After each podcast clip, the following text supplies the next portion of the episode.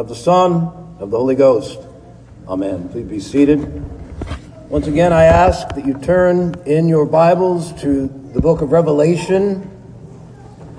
Most helpful that you follow along. It is easy to get lost in this text. Revelation chapter 14, we're looking at verses 6 through 20.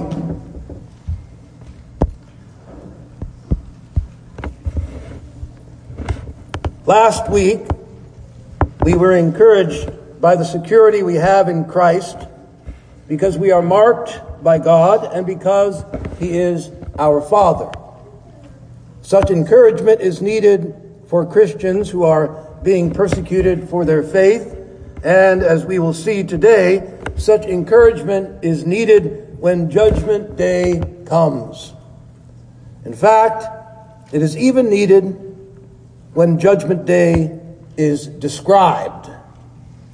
As we study this section of Scripture, I remind you of my position that the events of John's vision do not have to be taken in chronological order. We are free to understand that the events described in chapters 13 and 14 are the same events described in chapters 7, 8, and 9 we can also understand that what goes on in chapter 14, verses 6 through 20, occurs concurrently with what is described in chapter 14, verses 1 through 5.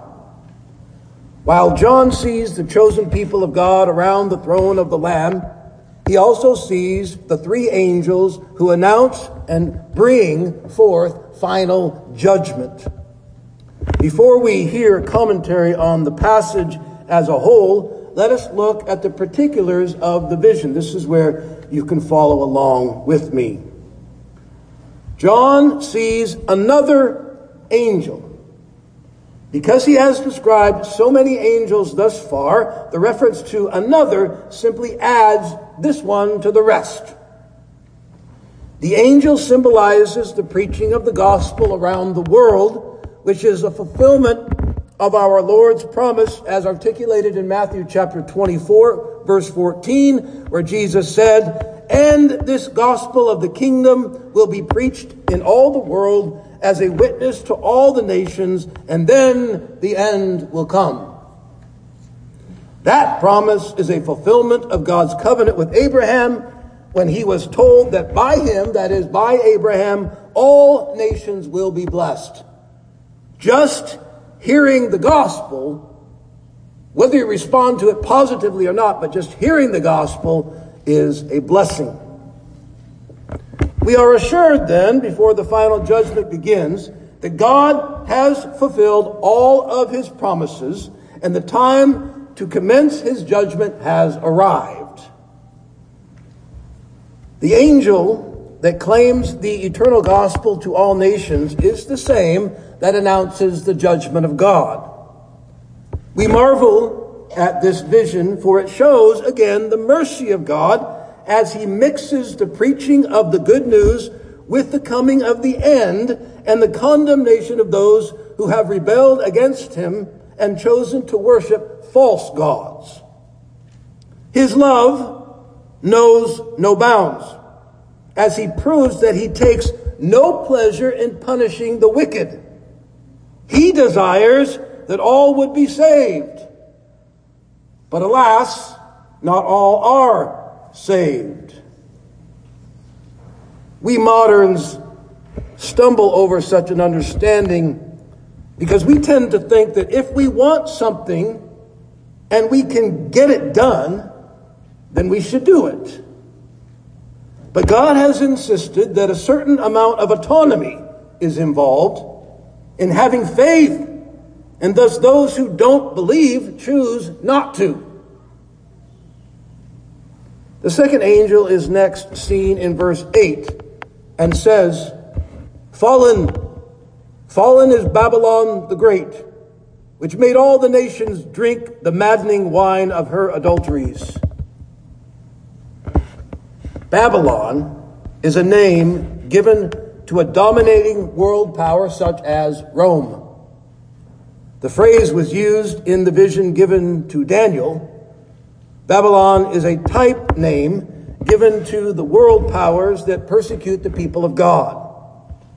Babylon represents Rome, it represents Islamic ruled countries, Hindu ruled countries, Buddhist ruled countries, communist ruled countries, and any secular nation that has or will rise against the church all come under the identity of Babylon. The description, quote, made all the nations drink the maddening wine of her adulteries, confirms our interpretation of what it meant for the 144,000 not to def- defile themselves with women. The women are those who try to deceive men with false teachings and thus lead them away from worshiping the true God of the universe. The third angel follows with a loud voice. The announcement is not gent- a gentle one, and so his tone matches his words. Those who worship the beast and receive its mark are considered of one class. Just as we discussed last week, there is no middle ground. People are either marked by the beast or they are marked by God. Those of the class that are marked by the beast will drink of God's fury. These people will be tormented, and their torment will rise up forever and ever. We will come back to this description later, but a brief comment is necessary. There are some who want to believe that hell or suffering of sinners will be for a moment and then the sinners will be no more. This is called annihilation. Some do not like the idea that God would torture sinners continuously and forever. The simplest reading of this passage is that he will, indicating that he does not want us to think otherwise. We are to understand eternal damnation as eternal suffering. Verse 12 is another call for patience. The same patience called for in chapter 6, where you remember the saints were crying up for retribution. The vision assures that retribution is coming, but no timeline is given. What the Christian is to be concerned for is obedience to God's commands and his or her faithfulness to Jesus. The pronouncement of blessing upon those who die in the Lord is an encouragement that, that although retribution may not happen in the lifetime of particular Christians who are persecuted, there is a great hope for reward and justice in the life after. The next part of the vision describes one who is like the Son of Man, sitting on a white cloud. The phrase, like a Son of Man, comes from the book of Daniel. We read that this morning, which describes the coming Messiah as the Son of Man. Jesus took on the title because he was born a man. He was fully man and yet fully God. Thus, he is not ashamed to be called the Son of Man. On Ascension Day, an angel described to the disciples that Jesus would return coming from the eastern sky on white clouds of heaven. His return would bring forth from the grave those who had died in him, and he would bring up to himself those who were still alive.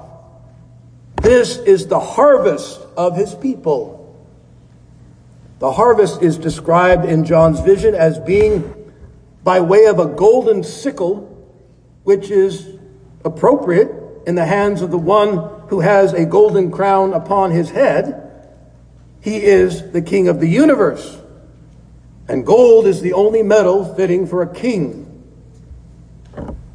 Jesus was candidly speaking when he told the disciples that it was not for the Son of Man to know the time in which he would return.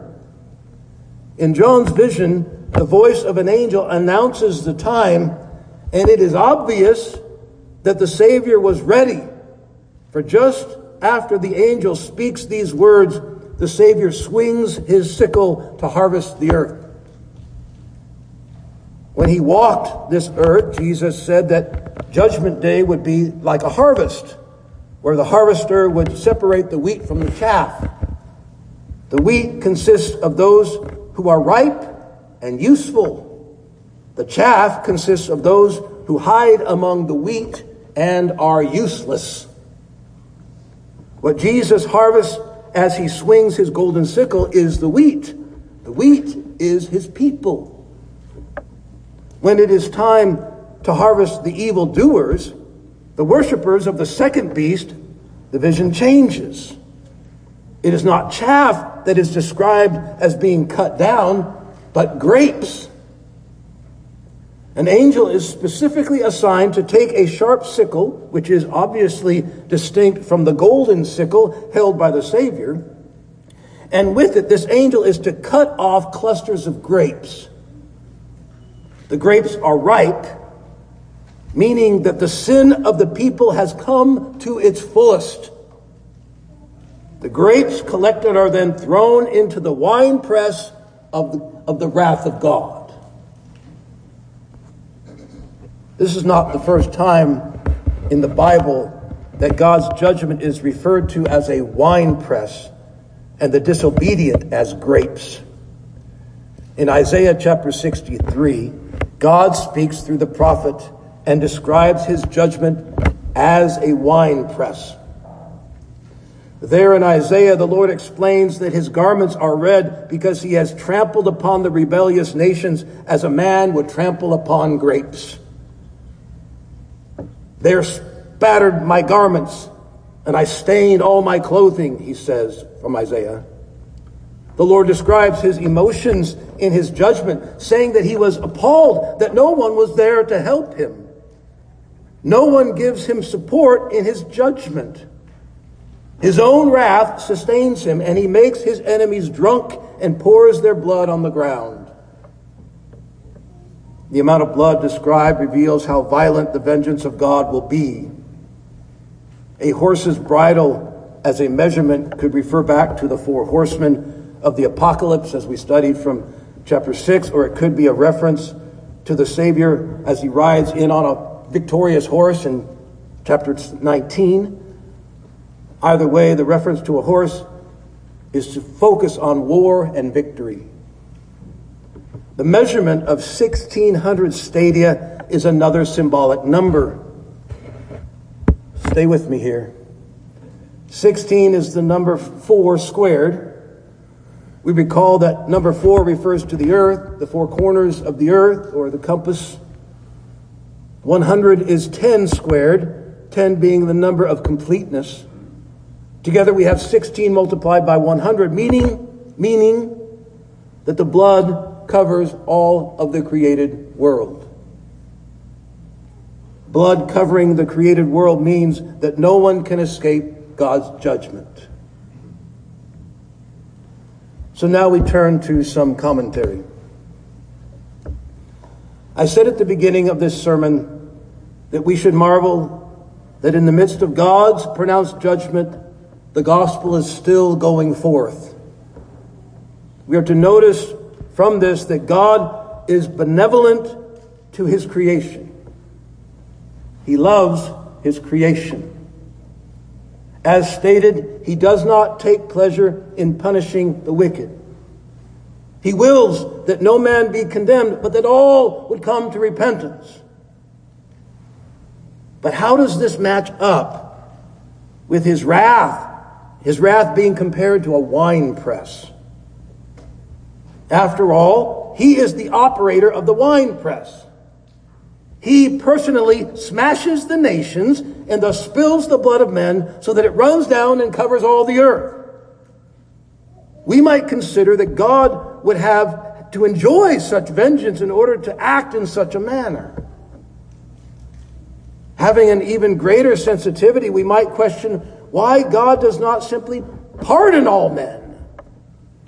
After all, if he does not enjoy seeing the wicked punished and wills that all men be saved, why doesn't he simply choose not to punish the wicked and instead save them? We will answer such questions from two directions. First, we must remember St. Paul's first letter to Timothy, where we read that God wills none should perish, but all would come to repentance. The use of the phrase God wills is not to be understood as what God has ordained to come to pass, but rather a way to express God's disposition. He does not want to punish the wicked. His heart's desire is that all would come to repentance. Again, because we are tempted to perceive God as we perceive ourselves, we might wonder why he doesn't do what we would do, which is to do whatever we want to do. If we do not desire for something to be as it is, then we try to change it. If we have the power to change it, we will change it. And since God is all powerful, we conclude that He would change whatever He wants to change. In the category of discipline, for example, if I didn't want to spank my son or punish him for his behavior because I was moved by sadness, then I wouldn't spank or punish him. It is that simple. But God is not that simple. We allow our emotions, be they justified or not, to dictate our behavior. God expresses emotions, but such emotions do not dictate him as to what he will do. To be able to act out of what is righteous while feeling otherwise, that is divine. When men are able to do so, they do so by divine strength. The other direction from which we answer such questions about God's judgment compared to his disposition is from the text itself.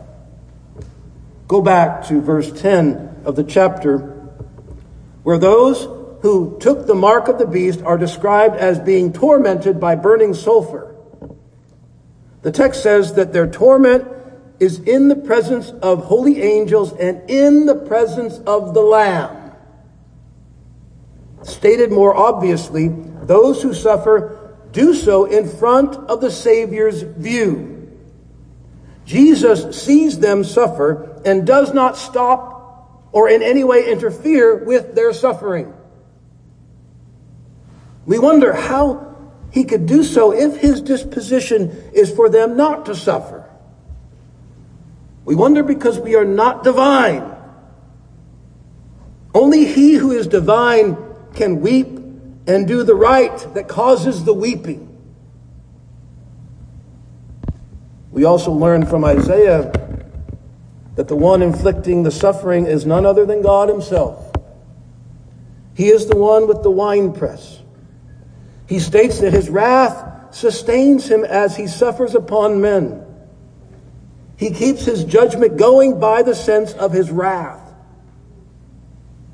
To appreciate God's wrath, we must appreciate his disdain for sin. God has a righteous disdain for sin.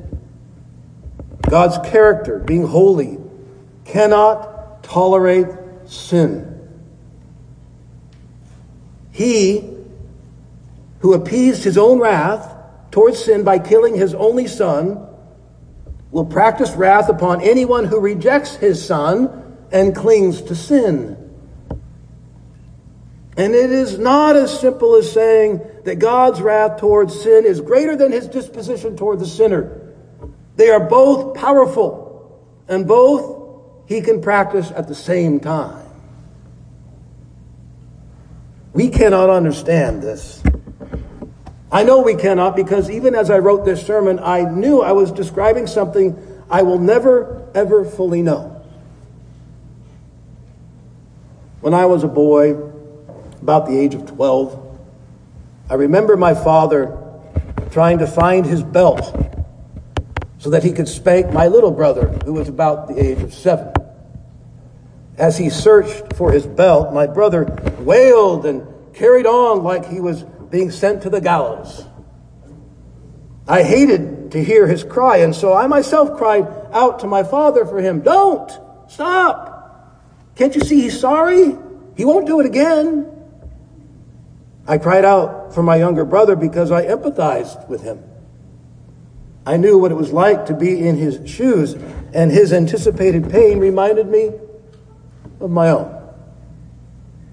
In an odd way, when we empathize or even plead for someone, we are in some way pleading for ourselves.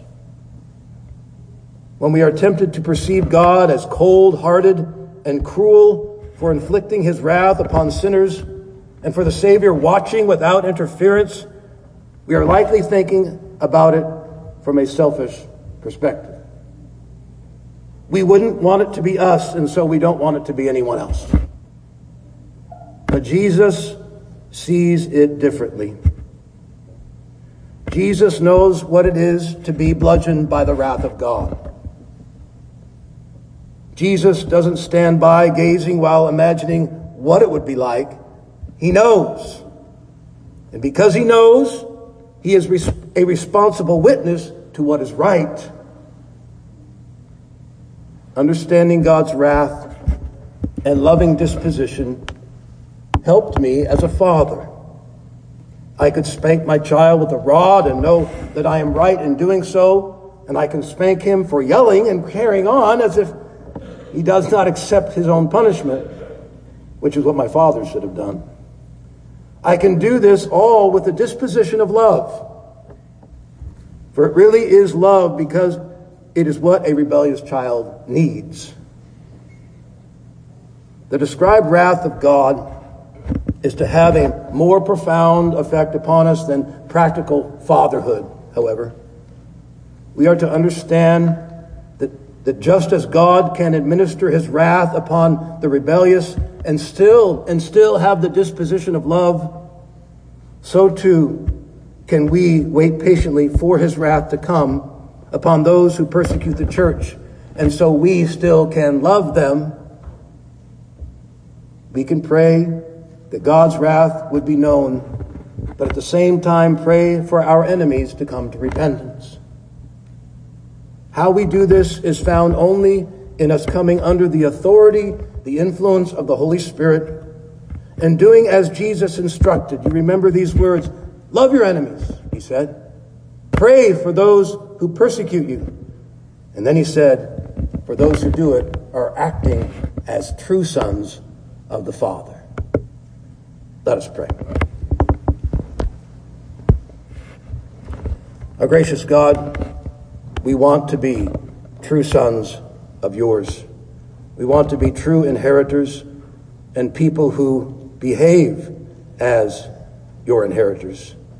And so, with this challenge, help us to love our enemies, pray for those who persecute us, and ask for your divine judgment. This we pray in Jesus' name. Amen.